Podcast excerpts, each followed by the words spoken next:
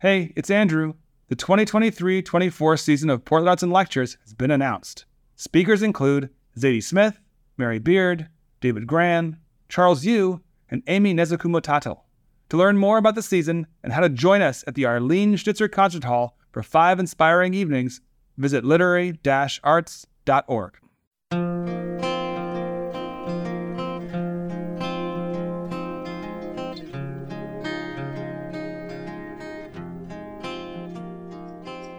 Welcome to the Archive Project. I'm your host, Amanda Bullock. The Archive Project is a retrospective of some of the most engaging talks from the world's best writers for more than 35 years of literary arts in Portland. Last summer, Literary Arts partnered with the Pickathon Music Festival to program on-stage author readings and for a live recording of the Archive Project at the Lucky Barn stage. Oregon Poet Laureate Anis Mojgani led a wide ranging conversation with Portland based multidisciplinary writers and artists Dao Strom, author most recently of the music and poetry project Traveler's Ode Instrument, and Jon Raymond, author of the recent novel Denial and screenwriter of First Cow and many more projects. The trio chats about what their processes are like as artists with multiple and often hybrid modes of creativity, how they started as artists, and how their genres have changed over the years as they move between music, visual art, filmmaking, fiction, poetry, written versus spoken literary work, and even more. It's interesting to hear how they think about the different pros and cons as an artist of more solitary versus collaborative work, depending on the kind of art they are making. For example, it takes a whole lot more people to make a movie than to write a poem. It's a wonderfully curious, inquisitive, and open conversation about art and art making. And we're grateful to our friends at Pickathon for providing a platform for literary arts at this year's festival. Let's join our moderator, Anis Mojgani. Today, I'm hoping that the three of us can be in conversation about what it means to um, be an artist who works with blurry borders as regards to like what the creative product is um, and how the process infers um, where we arrive at with whatever it is that we're making um, and how sometimes those things that we're making might differ from each other even if they are coming from the same person coming from the same artist. Um, and so what is what does that look like? What does that feel like? Um, is that the same amongst all three of us or is that something very very different? So to, to just sort of get that a rolling, I just kind of wanted to throw out to the two of you where, when, and how did y'all find y'all's way into making the work that you make? Uh, sure, I'll start. For myself, um, as with probably a lot of writers, um, it started with reading. There's a, a quote that I once heard. Uh, that a, a writer is a reader who is moved to emulation. And I think that is, um, for me, definitely the truth. As a kid, I was a quite voracious reader. Um, and, you know, it never entirely occurred to me that it was actually possible to become. I, I didn't know writers still were alive necessarily, you know, I didn't know that that was a living possibility. But um, eventually that became apparent. And, um, you know, I spent uh, a large part of my 20s uh, living what has come to be called the dream of the 90s in Portland, where I was doing a lot of dabbling in uh, painting and curating and making videos and doing all kinds of um, uh, dilettantish sort of uh, art making in different fields, all sort of orbiting around the music scene. And then it was like probably around age 27 or 28, the kind of Saturn returns moment where you have your first sort of minor midlife crisis that I realized actually what is really the part of all this that I enjoy is the writing part. Like I like doing an art show because I get to write a catalog. I like, um, you know, just writing the press releases for these videos more than actually doing the video itself. And I just realized that writing was the thing that actually gave me energy as opposed to just enervating me and feeling like a chore. And before that juncture, had there been a creative relationship to the writing, or was it purely like dancing around on the sidelines? Uh, well, I mean, I I exited college um, under the influence of a lot of continental theory, and I had the idea that the author was dead and that really only the critic remained. So I had been doing a lot of sort of very bizarre criticism up to that point, but not like fiction in the way that I eventually came to. And, and was there a specific moment, or even not necessarily like the weight of a specific moment, but was there something that you know turned inside? It was like, oh, well, what happens if I write a, All right. a Well, as long as you're asking, um, I, let's, uh, then hopefully we can talk to Dao for a long time. But yeah, I will say, all right, I was involved in a lot of um, experimental film uh, scene in Portland in the 90s, and we were doing a lot of uh, screenings of people's different kind of experimental projects. Um, one of the people involved in that uh, scene was Miranda July, who probably people have heard of. And um, I will just say, for those of you who don't know, it's, it's a blessing and a curse to have a friend in your youth who is a radical genius. Um, it's very uh, humbling. And so I remember one particular show at the Hollywood Theater where a bunch of us were showing things and bands were playing. And Miranda premiered a part of what would become her first big performance art piece, uh, Love Diamond. And it was staggering. It was just absolutely incredible. And I could see for myself, like, okay, I'm a person with access to the same resources as her. I'm even a couple years older than her. Like, why am I doing this? this is totally a waste of my time. And I really did walk out of there and I was like, I need to change my life. I need to do something that I can uh, be good at. And so that took me into fiction. Gotcha. Thanks, Jon. What about you, Dao? Yeah. Um, so uh, I started out writing. Um, I wrote as a as a child. It was sort of like this thing that was always my escape. Um, so I wrote a lot of little stories um, throughout my my youth. But I went to college for film in San Francisco, actually. And so I thought that I wanted to be a filmmaker, but I, I feel like I got some of the seeds of like hybrid work were being planted. Like I made a student film and I moved out to New York City and you know kind of was just overwhelmed by life and ended up going to a graduate writing program for fiction actually. So um, so my, my in was was fiction. And then I started playing music around that same time just as like a hobby. It wasn't something that I ever thought that I would do. Um, I didn't think I would actually write my own songs. Um, and uh, but somewhere along the way i kind of kept doing that and i enjoyed it. And i published a couple books of fiction. So my way into the hybrid was really like through failure because i published a first book of fiction. I had a two book contract um, at the time.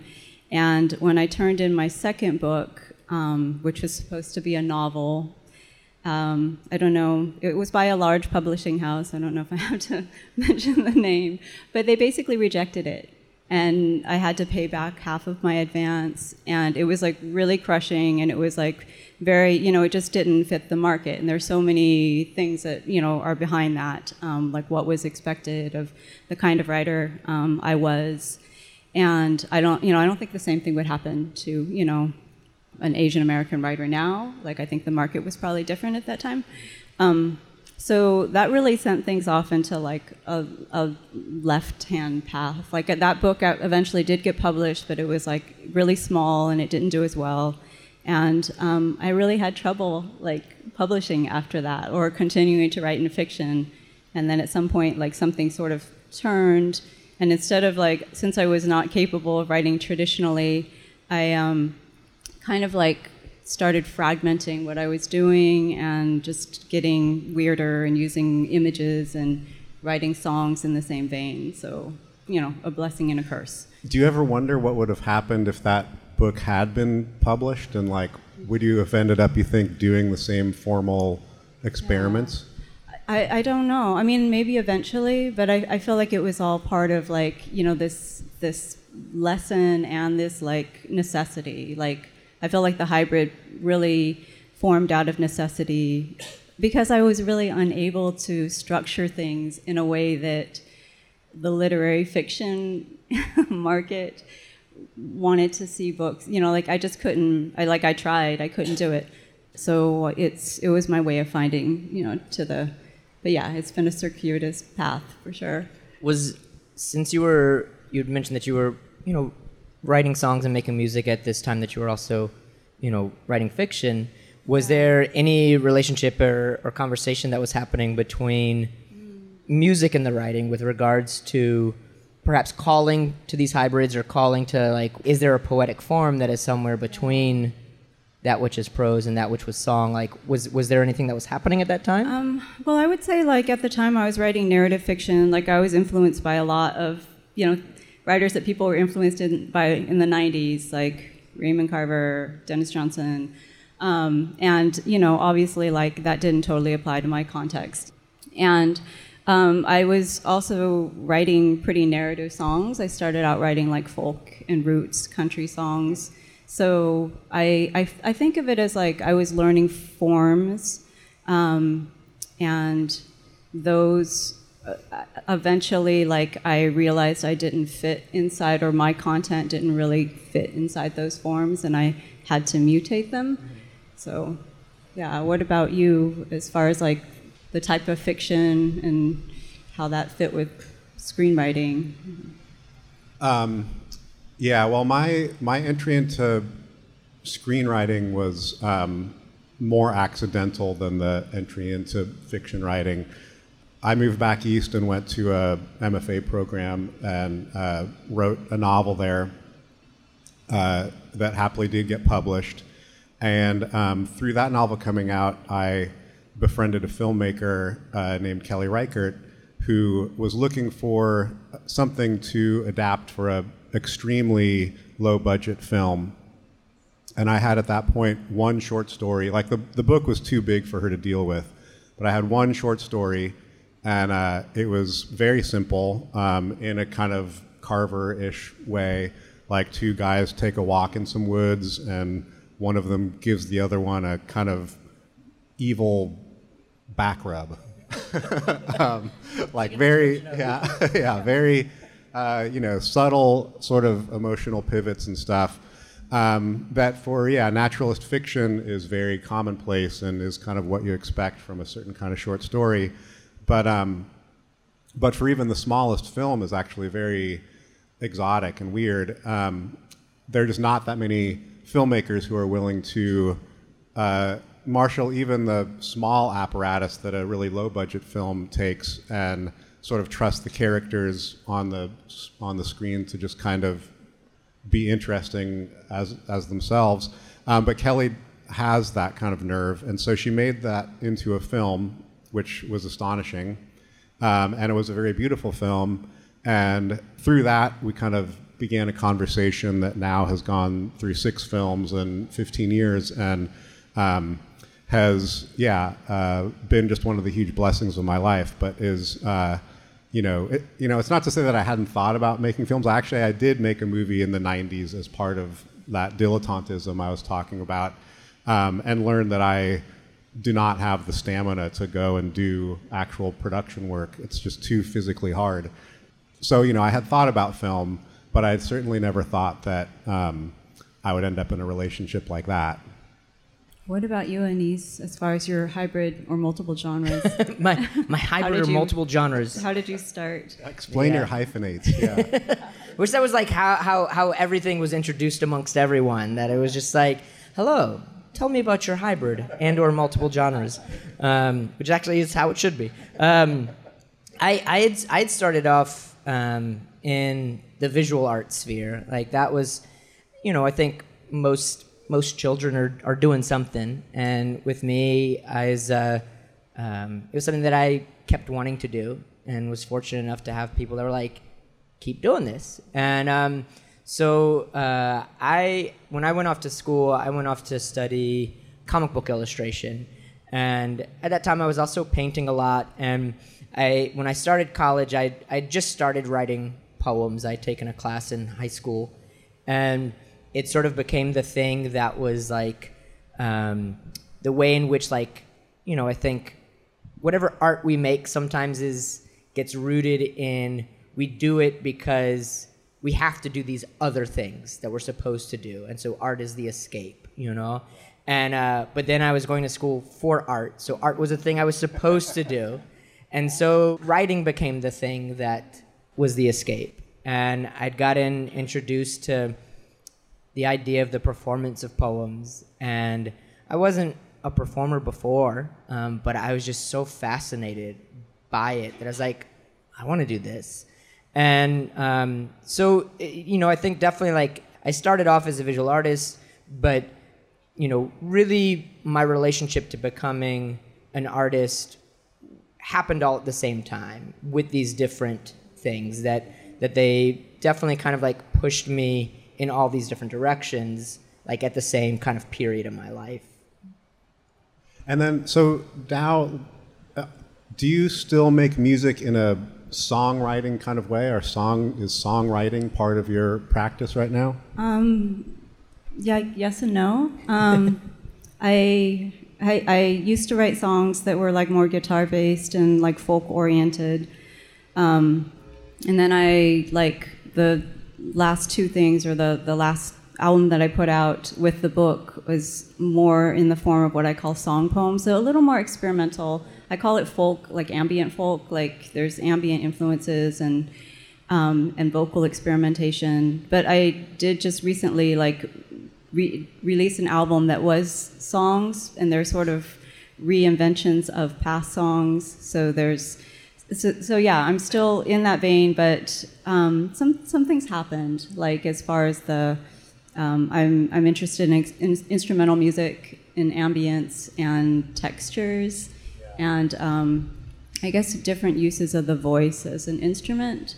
So Did you and do you play with other people? Is a collaboration part of this, or is this more your own? I haven't recently. Like in, I, I went through a lot of that. I did a lot of years of that, and I did years of you know going into a studio and working with producers and and hiring musicians. And um, and I, I guess in the more like last ten years, it's been you know or five or ten years. Um, it's been like kind of just getting to know myself um, and what I can create in this like way that doesn't you know have a context that I know that I'm following. Um, but recently, I have been doing a little bit of collaboration with actually with Alicia Jo Rabins, who is another literary arts friend who is also a musician and poet. So, um, so yeah, so maybe I'm kind of getting back into the social aspects of music slowly. Jon, do you know, on that collaboration aspect, do you find, since film is inherently a collaborative endeavor, is there an aspect where, you know, the solitary journey of, say, writing a novel um, versus what the culmination of this, a screenplay represents, like, do, do is there, you know, some sort of um, thing there with regards to like, oh, I get me time with this, but this is an, an avenue in which I get to collaborate. Yeah, absolutely. I mean, I think having both fiction going uh, uh, and film and, and screenwriting going, like, for me, has been a reasonably healthy sort of division of labor. Um, you know, it's great to have uh, fiction where you are responsible for every choice. You are the head of every department. You're putting the clothes on everyone. You're, you know, cueing the music. It's like you're, and you're just sort of morally responsible for everything. I mean, it Yeah. is. It's a really, it's a personal struggle that is, um, uh, you know, exhausting and and arduous, but also really satisfying. Um, and with filmmaking, yeah, it is uh, an inherently deeply collaborative process, and you have coworkers, and you are in the screenwriting process, particular like your job is sort of to make space for everyone to do their thing because there are a lot of amazingly talented people involved in the whole process. So for me, the screenwriting has become, yeah, more like a. It gives me like a workplace because it's not only the collaborators you're in with; it's also like the producers or the financing people. Just the whole traffic through the movie industry just allows for a lot more um, input, you know, um, and just it turns out all the people are really interesting. you know, it's just like you kind of get to meet a lot of interesting folks, and so that's that's like been a real amazing joy. Um, and yeah, having them both and having multiple things, I think, like both of you guys were alluding to, like you are always procrastinating on one thing by you know it's all this sort of for me at least a process of evasion you know? Like Yes. i don't want to do this so i'll do that. And so the thing you're not doing or that you decide to do at least it should be productive you know? So as long as you're kind of ignoring one part of your life it should benefit something. So, so do you find then that they are supporting each other? Or is it like that? Emotionally, they have. Yeah. Yeah. I mean, definitely. Like being in in a relationship with people is is is really great, and I think actually having the privacy of the of the of the script uh, of the fiction writing has made me a less egomaniacal screenwriter. You know, like I have the place where I get to be a despot, and in this field, I can play with everyone else. And so does the does the screenplay ever feel as if like a quote unquote finished piece of your expression, or is it like this is just a means to an end to whatever? No, there's a reason people don't read screenplays. like there is, it's not like a an interesting form in a sense. I mean, I'm sure there are poetic ones. You know, I'm sure there are interesting reads, but they're practical documents in Yeah. some ways. I will say, it depends a lot on who I'm talking to, kind of how I describe what the screenwriting um, process is. Um, if I'm talking to a person who really doesn't know anything about filmmaking and who kind of thinks that the actors make up the things they're saying or who thinks screenwriting is just writing dialogue, then I can be very fussy and be like, no, no, it's more than that. Like you're establishing the characters, you're building the story structure, you're you know saying the, what the locations are. There's like a lot of of sort of architecture going on to, in this stuff. Yeah. But on the other hand, if I'm talking to someone who does know about filmmaking and they're like, "Oh, hey, your film was great," it's like actually that was just like a um, means to an end, and like the real poetry of it happened in the filmmakers themselves doing it. So Gotcha. yeah, it just sort of varies. What I'm curious about is like now, you know, particularly with regards to instrument and, and traveler's ode, what of what goes where, and and and how do they arrive there? Yeah. Well, I, I think for that project in particular, um, like one of the seeds of it was the Traveler's Ode song, which, um, like, is a song that you know I'd kind of been carrying with myself for a while, and then I made a video poem of it, which is another like film aspect, but um, and collaboration. And uh, it was you know a video recording that we did of it, and we did it in this this abandoned nuclear power plant cooling tower and has a lot of big echoes. Um, and I was drawn to that space for the echoes. So, like, the concept of the echoes and thinking about echo is like, you know, this metaphor for memory and like something that continues to exist beyond the uh, event um, was like actually a big seed for the book. Um, so I was laying out the songs and the book kind of at the same time. But in a way, I feel like these these books are have been following the songs mm-hmm. a little bit. Um, so like I, I try to cite like the leading element, and voice was a big big part of it. I want to ask you both about voice, actually, just mm-hmm. like or like how you think about voice across the multiple mediums. Because uh, like at some point, I started thinking, you know, like voice is this thing that doesn't really, um, it doesn't stay contained within one genre. And like I think of what I'm doing is like it's all the same voice or it's the same energy or current, but it's like manifesting in these different forms. Yeah. Um, and that's that's a big part of it for me. So I don't know, like if, yeah, like how how is it the same voice? Is it different? Are they distinct? Um, I, I that's interesting because like for me, I like the thing that I always think about with regards to where different work goes. Um, it uh, uh, in my head, it's almost as if it all comes from the same spring. It's all coming from the same pool of water, and uh, they then go in whatever direction they're going. And because I, I, I, I- I think that there's like very different things that excite me um, about a poem than say a painting, and there's different things that excite me about a song versus um, you know drawing a story, like writing and drawing a picture book or a comic, and uh, and the process is also feels very different. And so they, they they tend to kind of like speak to different things that I'm curious about exploring, um, but at the same time, underneath like what they're rooted in feels very much the same. And like the more i think the the ways in which that they are connected most is like my process that my process is something that you know it fits a little bit differently in each of those vessels but but it's ultimately a very similar process of just kind of like, all right, let me engage with a conversation here, let me engage with a spontaneity and see where this thing is, is leading me towards. And so that's where they, they most overlap, I find.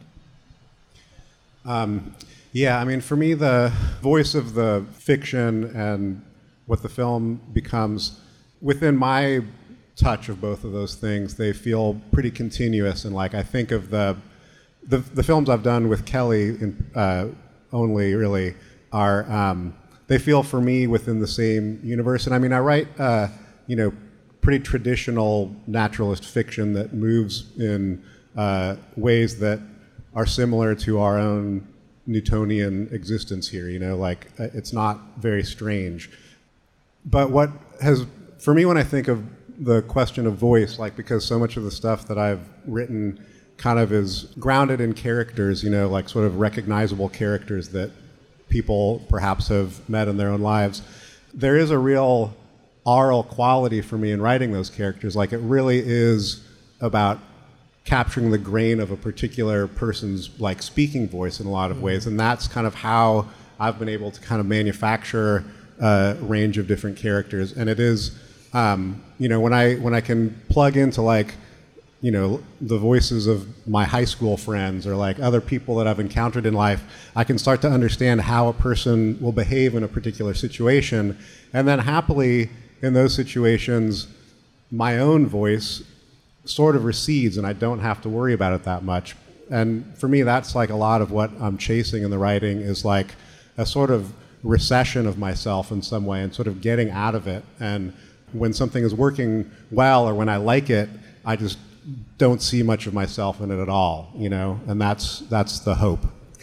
That's so interesting. Like I've never, I don't think I've ever heard anyone say that like their characters are birthed out of like voices that they're trying to like actual voices. Yeah. Like it made me. I, I remember in college there was like a, a school of acting that was rooted in um, like doing like physical movements and then like finding what the like physicality of whatever these lines were that you were saying and that's how you arrived at the character you know by by hunching your shoulders, it was like all of a sudden I'm a very different person than like this, you know. So to hear this kind of like an interesting kind of similar thing of uh, finding the character by way of voice is really yeah. I mean, really there is sort of a method acting quality to it. You know, you're like yeah, finding the sort of back. It's not even the backstory, but just finding the grain of the person's voice, and then you know how they would behave. Yeah. You know, it's like oh, Brad wouldn't do that. He would do that. He would say it that way and suddenly then you're not having to work so hard. I mean, this might be cheating. Maybe this is like a bad way of doing I think it's it. A, yeah. I think it's a good cheat.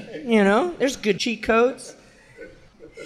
Um, from what you were saying just now, like that recession itself, and earlier, Dao, when you were talking, it, it made me start thinking as well about what the relationship to self in general, you know, to y'all's writing is. Because, you know, Jon, with you, it is fiction, and so I'm curious as to like, particularly with with you kind of like moving it away from yourself through these other characters you know what the relationship of, of self or the reflection of self in those stories are and you know same thing with you Dao with regards to that you know for whatever reason the way that the world is shaped I think like generally we we we, we categorize like you know poems and songs even though they're not always as like things that are reflective of the individual that's making them and and so I'm I'm, I'm you know particularly with you know, you starting off writing fiction, uh, fictional prose. I'm just curious, you know, with both of y'all, what what that interest or disinterest with the exploration of self in the work and how that manifests itself in the work that you do create. Yeah. Well, I guess I would have to say that um, a lot of the fiction that I started out writing and a lot of my work does have like some roots in, you know, autobiography and like a very personal source. Like I was writing about family and just things related to my own experience or largely inspired by that. Um, so, but at the same time, and I think only writers really understand this, like it's not really about me exactly. It's like, it's about like experience and perception. So I think of mm-hmm. the self as like this vehicle or this vessel that we get to experience the world through, and it's really all we have. So it's like perception and reception. And now I've gotten to this point where I still am investigating the self, um, and I think about the self as an instrument, as in like how do we process the world and how do we, um, you know, like I, I, have this belief that writing and art, you know, makes for pretty sensitive perceivers, and that this could be like, you know, a, a good way to go through the world. At least it like it helps us build empathy. So those are my my questions about the self. Um, and it's not myself exactly, but then there is like this sort of archetype of like the diasporic self and these like you know the myths of exodus and exile and displacement that i'm like also exploring. And there are particular experiences related to like being a person of the vietnamese diaspora that i'm also exploring. But at the same time i'm really reluctant to say that i'm representative of. Mm-hmm. um, so there is like the particularity of like my own lens but an awareness that there's also a collective that you know I I exist in, and I'm continually like you know working on that tension. I yes. guess. I grew up in a in a kind of nominally Buddhist household. My dad would meditate every morning, very California Buddhist sort of tradition, but um, within that, the idea of the self was actually verboten. It's like you know to have a self is a really bad idea. It's the source of illusion and, and suffering. And so that was just something that I internalized as a kid that like, oh, like let's not be chasing a self, let's do something else, which, you know, can manifest in many terrible ways too, but is, you know, that's that's the root of it.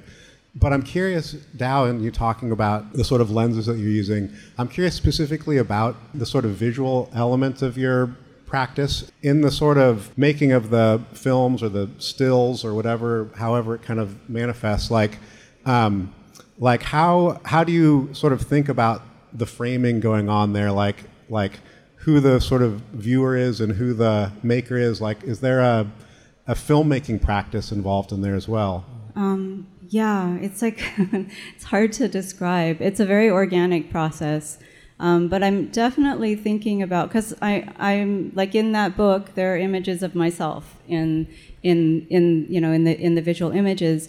And um, like I I actually you know I actually don't really crave being seen either. Like this like there um, but for whatever reason like my art has sort of like I use my body as like part of you know the material. Um, and there's there's different like motifs um, that have inspired that.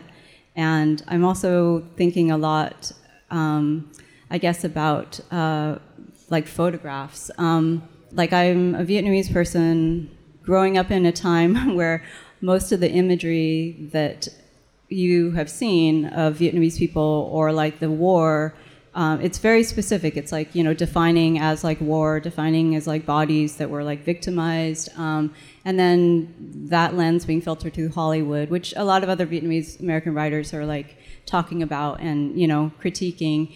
So so I feel like as a Vietnamese diasporic person, like that, there is like this kind of need to contend with the image, um, and I write about the image in instrument, um, but I'm not using those imageries. Like there are paths where I've used found imagery and personal documentary imagery, and you know just reformatted it or played with it in different ways. So I, I think a little bit of like controlling the lens, self-portraiture is really interesting to me as a female artist um, and like what it means to frame things or you know frame things be seen but not be seen at the same time. I don't know if any of that's making sense oh that makes total sense.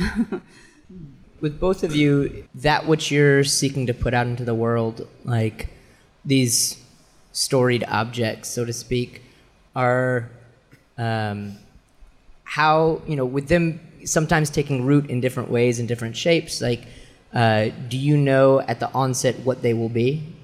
Or do they uh, elicit that recognition in you as they're being formed? No.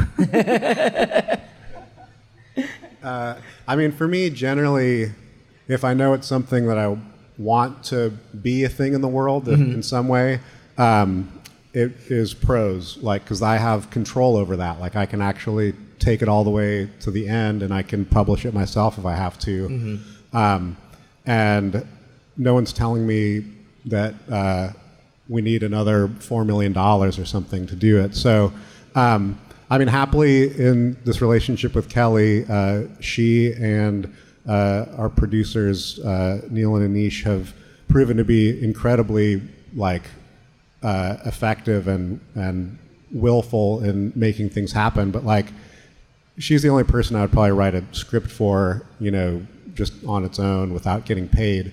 Um, because otherwise, yeah, you're you're suddenly just ceding so much so much control. Mm-hmm. It, it seems like you have a pretty unique relationship in that collaboration, where you know that you'll like. Yeah, I feel like it's almost unheard of. Yeah, and you know, and, and we're it's an improvisation all the time. Like it may not go forward. You know, I mean, it's not like there's some contract we have um, by any stretch. So, um, you know, that's part of the the magic of it, I guess, too, is that like we have to re refigure it out every time. Is is there because um, I know a number of your films are adaptations of of uh, uh, your fiction work. Does it has it ever been the other way around, where you set out to to do say a project with Kelly or somebody else, and in walking down this film route, instead it was like, oh, actually, this is um, something else. well, I did try uh, recently to like write some scripts and take them out. Like, oh, maybe I can like write a TV pilot. Maybe someone will pay me to do that. And of course, like you go out and no one wants it, you know. Um, but now I am sort of thinking, well, those were interesting ideas. Like maybe I could just do that as a book in some way. And it, it wasn't really hadn't been my intention, but um, just the failure as a thing in the market might lead me to do that. Yeah, um, Dao with like uh, uh, these, you know, these diff, you know, multitude of different types of shapes that are that are that are taking shape. you know, like say an instrument or other work. Like, um, is there an aspect where they are ever fighting for space, or is there an aspect of them coaxing each other out? Like, you know that which is um, sound based, like pulling forth that which is going to be existing on the page, or are they like yeah. fighting for the same attention? Yeah, I, I guess it's um, like it's a, I guess a, it's it's very process oriented, and like I guess what I'm thinking also about the images, which like like some of it is um, a performance in book. Mm-hmm. Like some of those images and those sequences have like been a form of performance, but you know, not performance that I'm doing in front of people. And I, I, I, do think of the photography as that. And I want to ask you about performance too, Anis. Like how like can a book can a book be a form of performance? Um, can like a body of work, like a series of books or types of you know work that you're doing, be like a, a form of extended performance? Um, like I, I'm I'm pretty organic in my process. I like kind of write all over the place. Mm-hmm. And then a lot of like the last two books have been like taking the fragments and once I get into InDesign because I'm laying the books out also myself, like something starts to happen where I like juxtapose image and text. Um, a lot of I do like photo editing, so it, it would be you know like playing around with the the photos, and there was a point where you know, I started fragmenting photos, like or like setting them to like fall off the edge of the page, and then like that like sparked something like, oh, mm-hmm. oh, that's where it should be. Um, so so there is something that's happening. Like I guess you know, yeah. there is some synergy happening between them.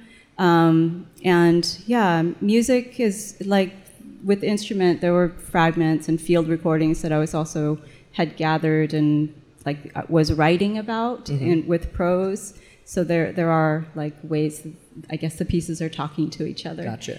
Do they like edit each other ever? Like, will a photograph like cause you to change the writing in some way, or yeah. vice versa? Yeah, I, I feel like writing for me is like self erasure because because um, all the it's not all it's not all worth keeping. Um, so sometimes like yeah, an, an image might be enough, or like like the fragmenting, like I have like a long document that I was pulling fragments from, and um, and then those sort of turn into you know I'm arranging them as poems. Um, but yeah, yeah. So I think they are influencing each other. It's such an interesting thing, the idea of like a book as a performance. Because, I mean, I don't know if y'all view things in this manner, but I often will, you know, think about things that aren't objects as objects and vice versa. Like, like a lot of the music that I make, if it's like recorded music, to me, I'm essentially, I'm, I'm not building something that I would ever perform. Like, it's like a self contained little, little object. And there's something about that that I really enjoy, but like, I really do love performance. And the thing that I love about performance is that it feels as if it's just happening.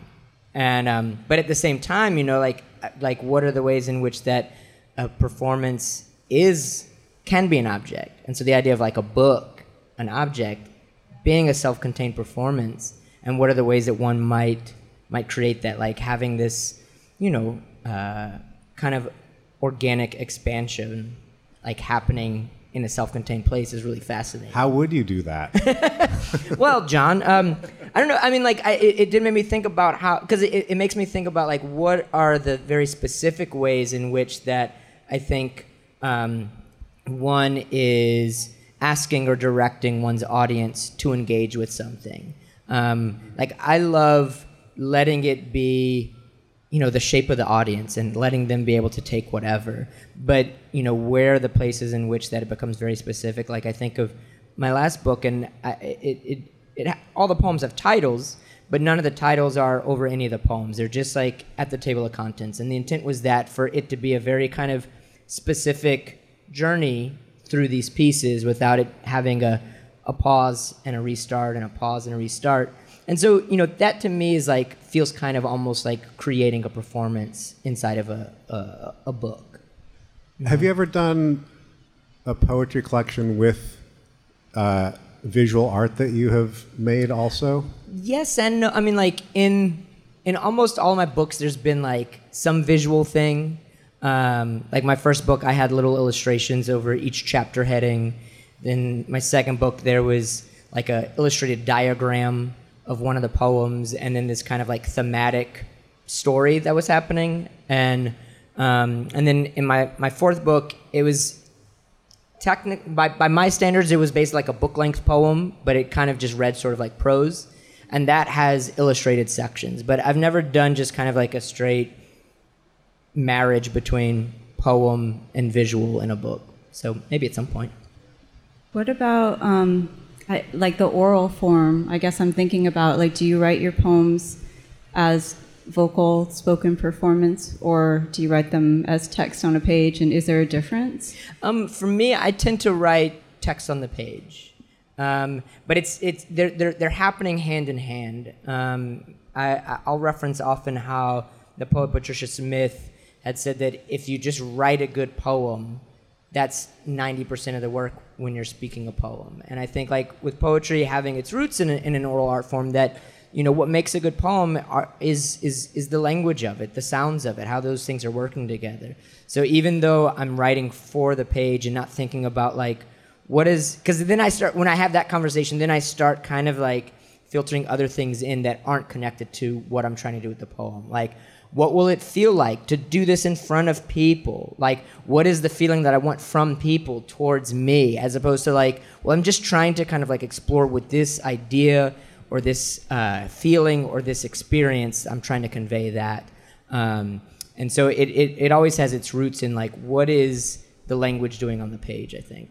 Is there revision that happens through the performing of it though sometimes? Like Definitely. I mean, there's there's some poems that I, I wrote, I mean, decades ago even, where um, still have found new shapes um, of existence from, you know, years of performing them. Um, so, so there's, it's definitely like part of the process, which is the thing that I really love because it allows me to try to hold the art as being something that's like, hopefully not perfect, and hopefully not having that conversation of how do I make something perfect. Instead, how do I make something that is continuously growing as well and yeah. changing, perhaps? I have a nice story about that. I have a friend who's a musician and did a lot of uh, recording, like in his house in the 90s, you know, has copious amounts of tape of different, like, just things.